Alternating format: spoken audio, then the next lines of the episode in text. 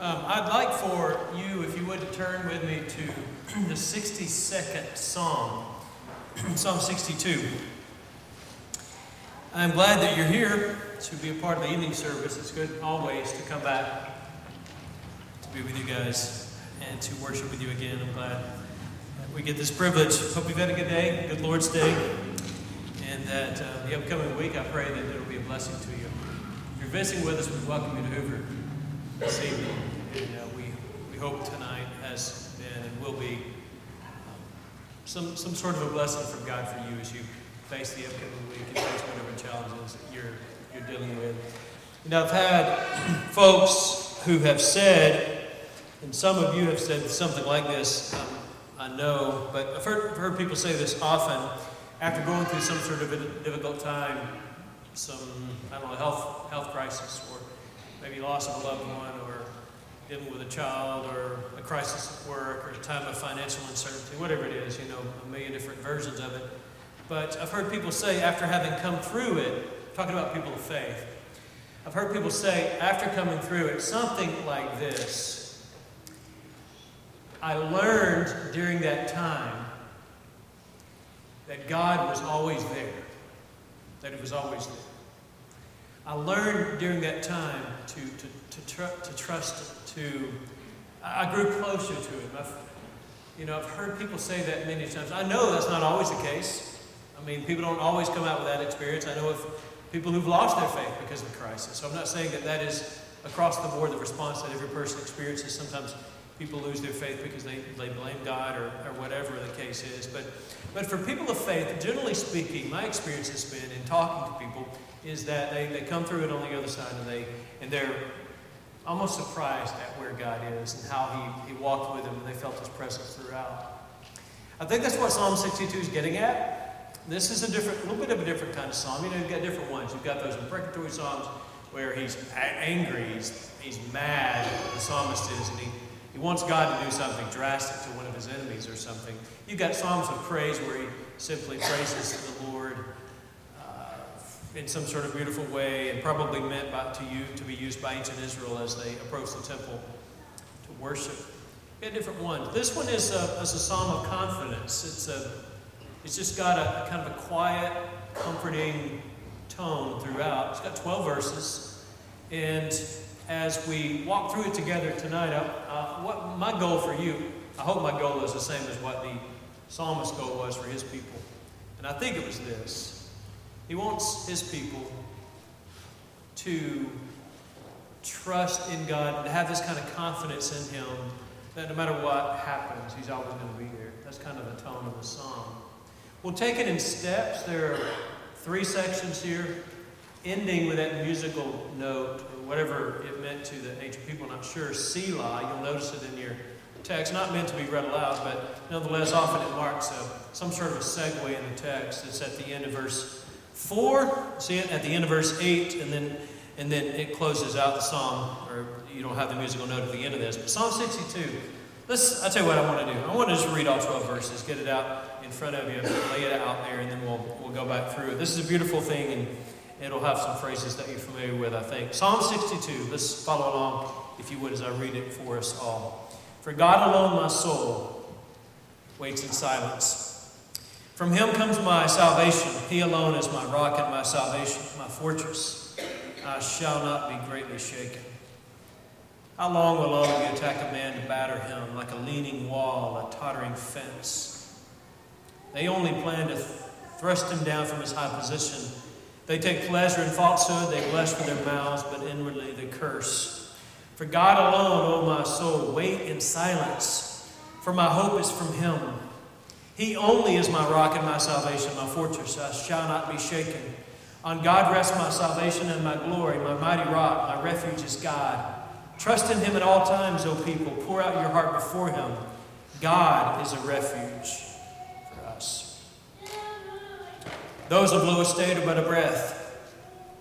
Those of high estate are a delusion.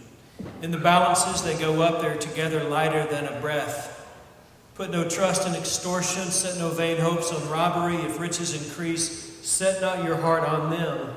Once God has spoken, twice I have heard this that power belongs to God, and that to you, O Lord, belongs steadfast love, for you will render to a man according to his work. Psalm 62, 1 through 12. Okay, so here's, here's I think what he's getting at, and I, I hope you get a kind of a sense. You, you notice he's, he's directing some thoughts at someone who's causing him some problems, but that's not the main thrust of this. I want to point out a couple of things that don't come through when you just read it once or twice. You probably don't notice them unless you read it a bunch of times in succession. And especially when you look at some of this, and some commentaries help me to, to see this that you wouldn't notice in English. But if you are a Bible marking kind of person, I want you to do something. There's this word that Hebrew scholars tell us is a clue to this text, to this entire psalm, and it's two letters in Hebrew. it's translated pretty consistently in this psalm not, not always the same. Now, I'm, I'm going to point them out to you in case you want to circle them. But this is a, it's a, it's a word that can be translated different ways, and, and it'll, it'll change the way you read it if you hear it, if you hear this note in it. But it, it can be translated with a word like nevertheless. It, it, it's kind of like a hesitation. It's, it's a statement of confidence over against something that, that might make you think he doesn't have that reason to be confident. So it's, I don't know how to put it in words, but I, I think what he's getting at is that when he uses this word six times in the psalm, it's, it's meant to communicate this tone of, this is true, we know it to be true, even though you guys might have experiences that make you doubt that, I know it to be true because of my experiences, something like that. And the word is translated alone more often than not in this psalm. Let me just go ahead and point them out to you, and then I'm going to make a couple of observations about it. Look, look at this. All right, Psalm 62 1. And you're not going to get anything out of this if you're not looking at a Bible somewhere on your phone or um, paper and ink Bible.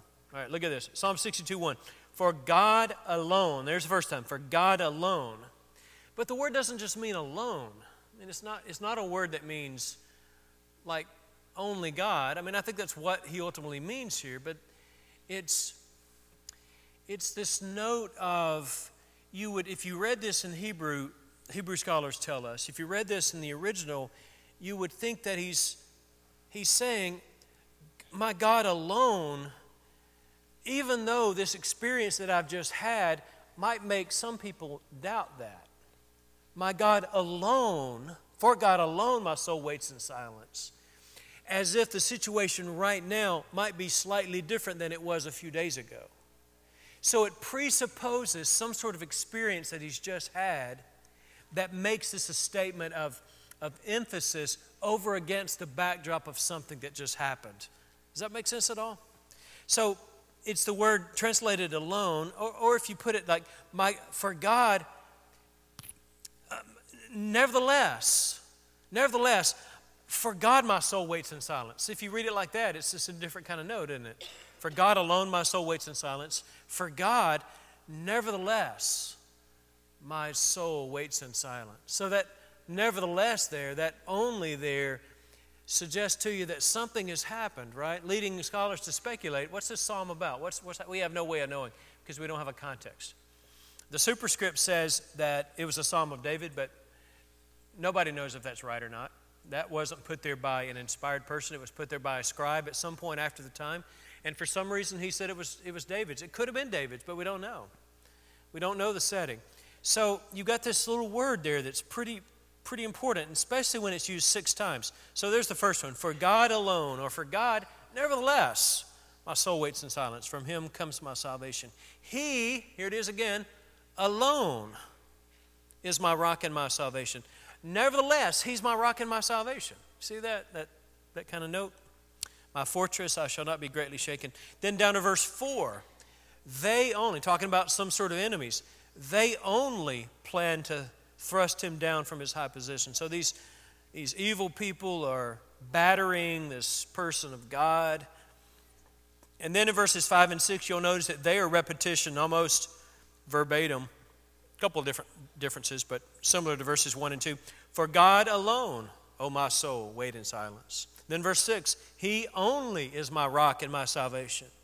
And then the last time is in verse 9, and it's translated completely differently here.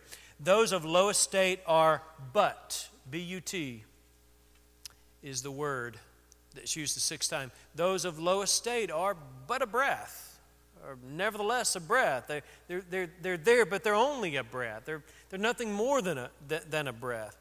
So, the first thing I wanted you to notice about this psalm is that's why I started it out with that illustration of people uh, expressing confidence in God in spite of the fact that they've just gone through something bad. And I think that kind of that kind of surprises the world when the world looks at maybe you've been through something, maybe you've lost a loved one, maybe you've, you've gone through, uh, you know, you, you've gone through a health crisis that's, that's gone on for some time, and and your attitude is one of confidence. Your attitude is, and I could I could name, you know, you you and I have been part of this church for a while. We could we could name specific people. I could name specific people in this room right now who have been through stuff and and your attitude on this side of it maybe not completely on the side of it yet but but your attitude on the on the downward slope of it maybe is god is god is real. He's there and he was there the whole time. See the world looks at that and is is, is amazed by that. I mean they look at that and they say how can you do, how can you have that kind of attitude? I think that's kind of reflected in this psalm. For God, nevertheless, my soul waits in silence. From Him comes my stuff. I've still got confidence in Him in spite of what's going on. So maybe, maybe this is one of the points of the psalm that He wanted you and me to get. When you go through a tough time, if you hold on to your faith in God, you're going to come through it and you're going to, people are going to be surprised by your faith. Some people are who don't know God. They're going to be surprised. And so when that time comes, hold on to your faith. God will be with you throughout it all. Uh, even when you have reasons to, even when some people might look at a situation and think, why don't you just give up on your faith in God completely? Isn't that what Job's wife wanted him to do? Look, Job, just give it up, man. Just give it up.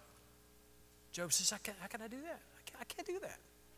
See, people who, who don't trust in God don't, don't have that kind of attitude. So throughout this psalm, there's that tension, that note of tension. I am gonna, uh, I'm, I'm waiting on God, even in the face of this. And maybe he wasn't through the crisis. And because of the way that he talks about the enemies, you, he might very well be in the middle of it. He might not be on the other side of it. He may be in the middle of it. And he says, Nevertheless, no matter what happens, nevertheless, these people may do what they do, but, but uh, I'm, I'm waiting on God. I'm waiting on God. So that kind of note permeates this whole psalm that it's this, uh, this, this struggle. Most scholars think of it as a previous struggle. I'm not convinced it's necessarily a previous one. I, I tend to read this psalm and think he's either, maybe he's just finished it, or maybe he's, he's still not quite through it. Maybe he's just on the, on the, on the end of it. I, I don't know. But it indicates some sort of a struggle, and he is expressing his confidence in God. I love the way that he expresses this. One scholar says this, this sixfold use of that word that I was telling you about indicates that the statements which they introduce do not come naturally or easily. Think about that for a second. This word, the way it's used here, suggests that the statements which they introduce do not come naturally or easily. And I went through, I don't know Hebrew well at all, but I went through my uh, my Hebrew interlinear, which puts the, you know, the Hebrew, you can get them for New Testament as well, the Greek, and, it'll put the Hebrew there, and then directly under it, it'll put the literal translation into English. You know, if you've got a, you can do, get them in print, but most computer software programs have them now. And so it kind of struck me as I was doing this, because I was looking for that word and trying to figure out what the significance of it is and why they're making such a big deal out of it. And so in the Hebrew interlinear, it was always the first word. So it's got this little two letter word that started out verse 1, verse 2, verse 4, verse 5, verse 6, and verse 9. I'm not, I don't, I'm not for sure about verse 9, but I know the first, first five of the usages. It's, it's looking at the Hebrew text, it's the very first word. And so the scholars are saying it indicates that the statements which they introduce do not come naturally or easily. And I thought that's interesting. So just read verse 1 like this For God, leave, leave out the word because it's indicating something about the way to read the verse. For God, my soul waits in silence. From him comes my salvation. But the presence of that word indicates that that confident statement doesn't come about naturally or easily. Then read verse 2 He is my rock and my salvation, my fortress. I shall not be greatly shaken.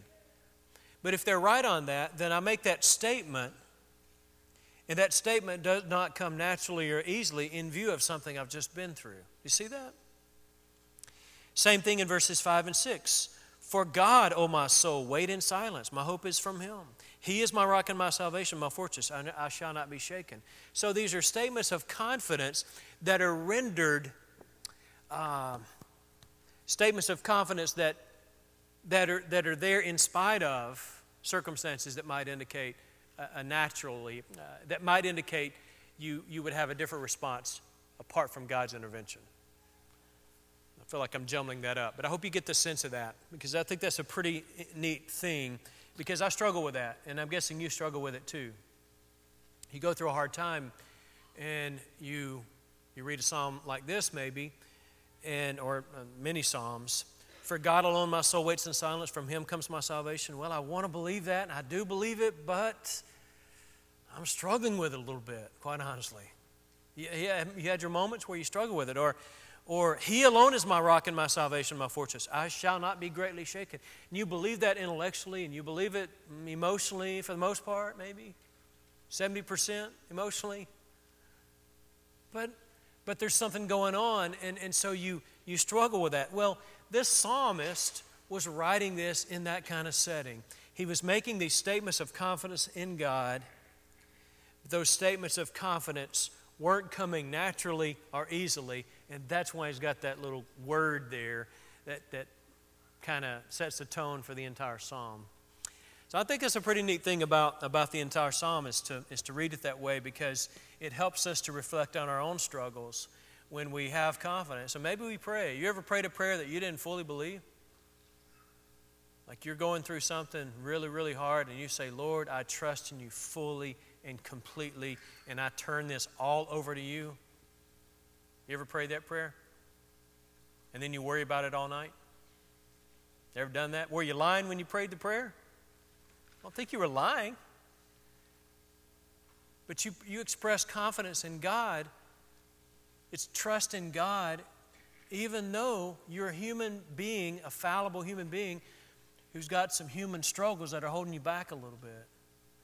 And if I may refer back to Genesis 15 from our study this morning, when Abram's having this dialogue with God, and he says, You know, I don't have a son, and you promised me multitudes of descendants. And God says, Look at the stars. Can you count the stars? That's how many descendants you're going to have. And Abraham, well, uh, the text says in verse 6, and he believed God, and God credited it to him for righteousness. Did Abraham always believe God? He had his moments, didn't he? I mean, you can look at the life of Abraham, and he's a man of faith, and um, he's, he's one of the Bible's heroes. But you look at the life of Abraham, and yeah, he trusted in God, and ultimately God, God blessed him and took care of him and all that. But, you know, you, you got the whole Ishmael story, right? Remember that story? Hagar and Ishmael? Got that? You got these, you got these moments of doubt. You got Sarah laughing about the promise that God makes when, when Isaac is going to be born the next year. So you've got these moments of struggle, and yet Abraham is a man of faith. He believed God, and God credited it to him for righteousness. I'm not encouraging you to go out and just talk about your doubts all the time, but I want you to see that it's a natural thing for, me, for a human being to express confidence in God that doesn't come naturally easily. There are going to be those times. That doesn't mean you're unspiritual, and it doesn't mean you're faithless, and it doesn't mean you're a bad person or a bad Christian. It means you're a human being. That's what the psalmist is doing here. For God, my soul waits in silence. From Him comes my salvation, in spite of the fact that I've just gone through something that I don't understand. You believe God, and God credits it to you for righteousness.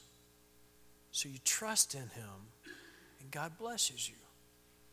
Even though in your humanity, your trust, depending on your spirit, depending on your day, depending on lots of things in your body, in your life, that confidence is going to waver sometimes. But God credits it, credits faith to you for righteousness.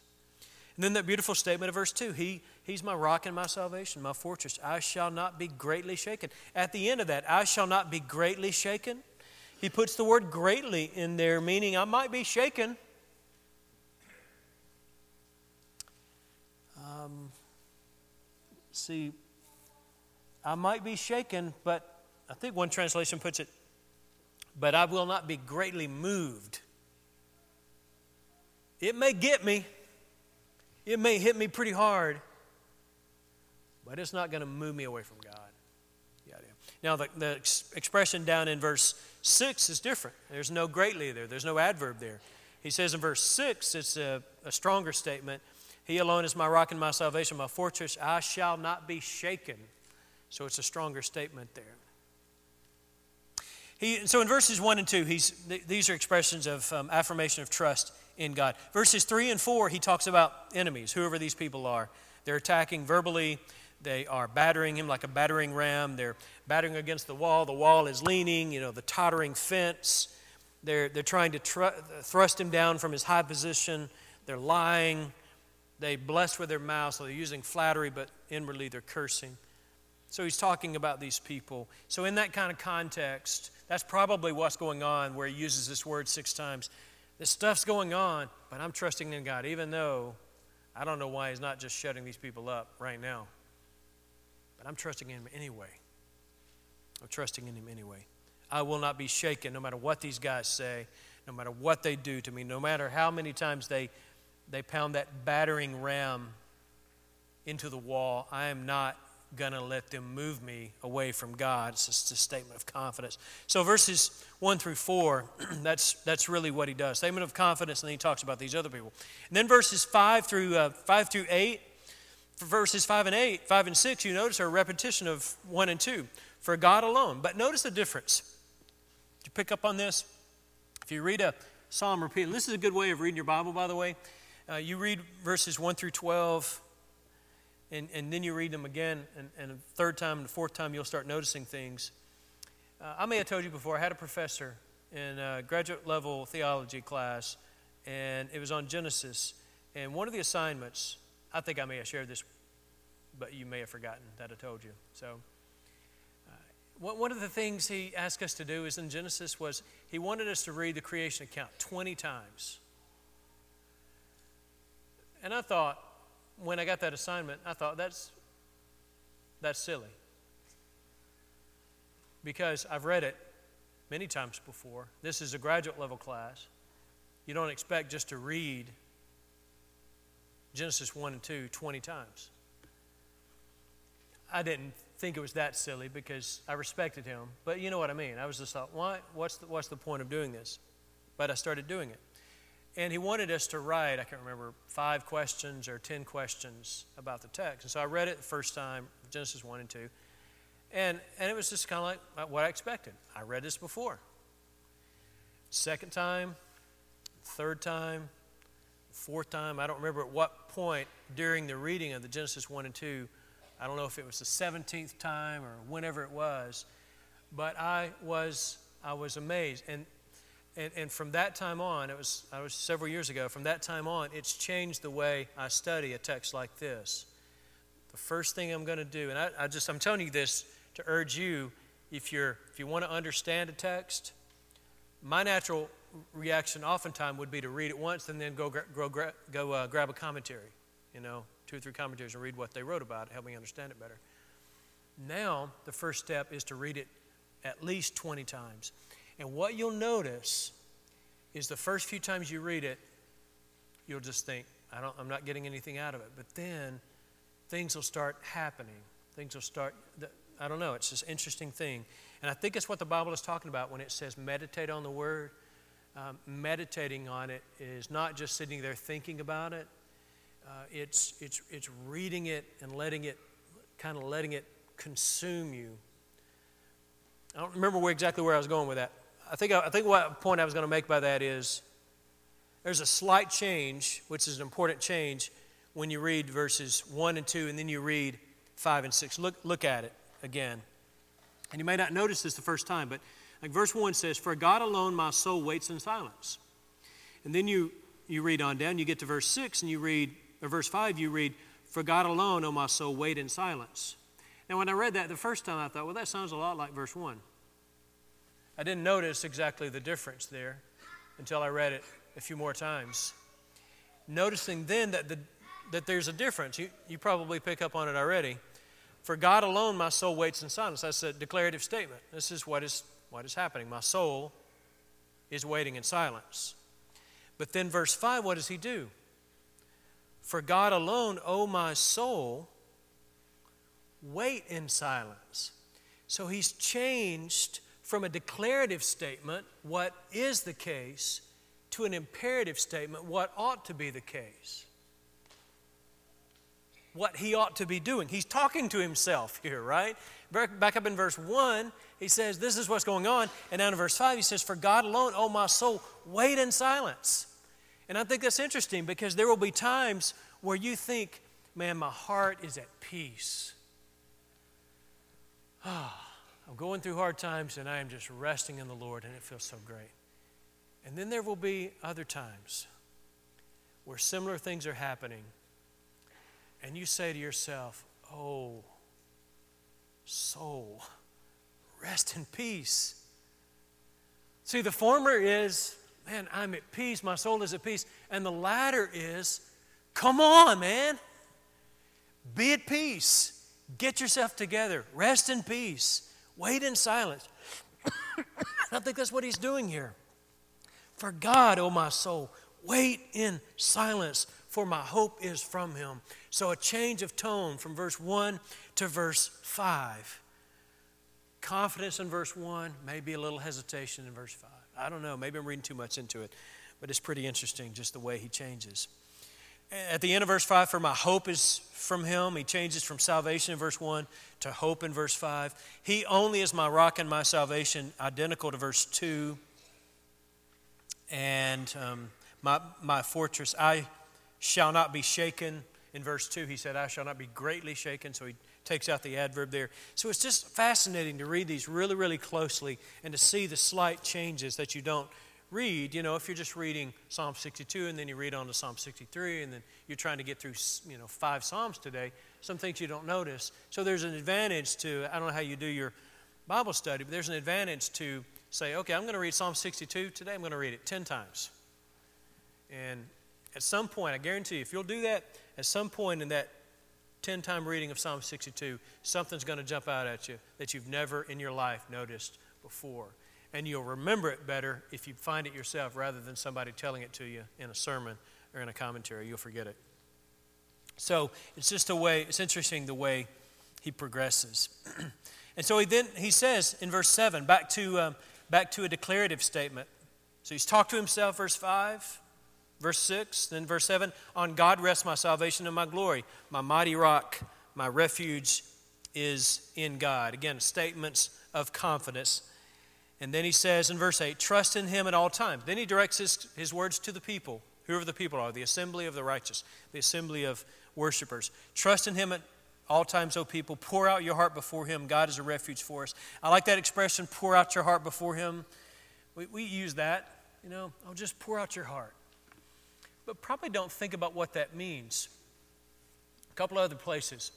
Uh, in 1 Samuel 1, Hannah, mother of Samuel, she would become the mother of Samuel. It says that Hannah, or Hannah says that she poured out her heart to the Lord. And then there's another way that this expression, a similar expression, is used. Remember, Hezekiah was in Jerusalem, and the city was surrounded by the Assyrians, most powerful nation, most powerful army in the world. Jerusalem was surrounded by the Assyrians, and the Assyrians were mocking them. They were just, you know, you don't have a chance, just give up, uh, because there, I think there were 185,000 of them out there, and Jerusalem didn't have anywhere to go. You know, they're hemmed in. And they sent a letter in. This letter is mocking God, making fun of God, making fun of Hezekiah and all that. And, uh, and it's interesting because Hezekiah takes that letter and he lays it out in front of the Lord. He takes that letter and he lays it out in front of the Lord. and says, Lord, you see, see what they're saying about you? This is what they're saying about you, Lord. So he, so he puts it out there. And, and that's that kind of, that kind of um, image is what comes out of verse 8 is he says to the people, pour out your heart. That's kind of a cliche. We don't really think about what it means, but what it means basically is, Lord, I'm baring my whole soul and heart, everything. I'm, I'm laying this letter out, and I'm, I'm, saying, Lord, look at this. This is a mess. Or, or, look at this, Lord. Look at, look at this heart. Look at this life. Look, I'm, I'm, I'm laying it out there, you know, right at your feet. I don't know what to do with it, but you do. So I, I don't know. Beautiful, beautiful language. All right, last section quickly. It goes back to those people who are causing problems. Those of low estate are but a breath, those of high estate are a delusion. In the balances, they go up, they're together lighter than a breath. I think he's talking about their wealth there. Uh, their, their wealth is lighter than, how much does a breath weigh? You ever tried to weigh a breath? However light a breath is, wealth is even lighter than that. Put no trust in extortion. That's how uh, some people get wealth. Set no vain hopes on robbery. If riches increase, set not your heart on them. And then this great conclusion once God has spoken. Twice I have heard this. This is why we have confidence. And we'll close here. That power belongs to God. Two things. That to you, O Lord, belongs steadfast love. Remember, I talking about this before? Translated steadfast love, loving kindness, mercy, um, sometimes just love, but it's this Old Testament word that permeates the text talking about God's covenant faithfulness. That's the idea. That to you, O Lord, belongs steadfast love. You love us when we're doing right, you love us when we're doing wrong. It's constant, it's steady. God's, God's covenant love. He's always faithful to the covenant. He's a promise keeping God. That's what that word means. So that to you, O Lord, belongs steadfast love. That's why when it seems like the enemies are ganging up, when they're saying all sorts of bad things, when the battering rams are pounding the walls of the city, and you wonder how much longer the walls can stand, when your heart is being beset by temptation or by trial or whatever, how can you say, My trust is in Him only? Because you know He's a God of steadfast love. He doesn't waver.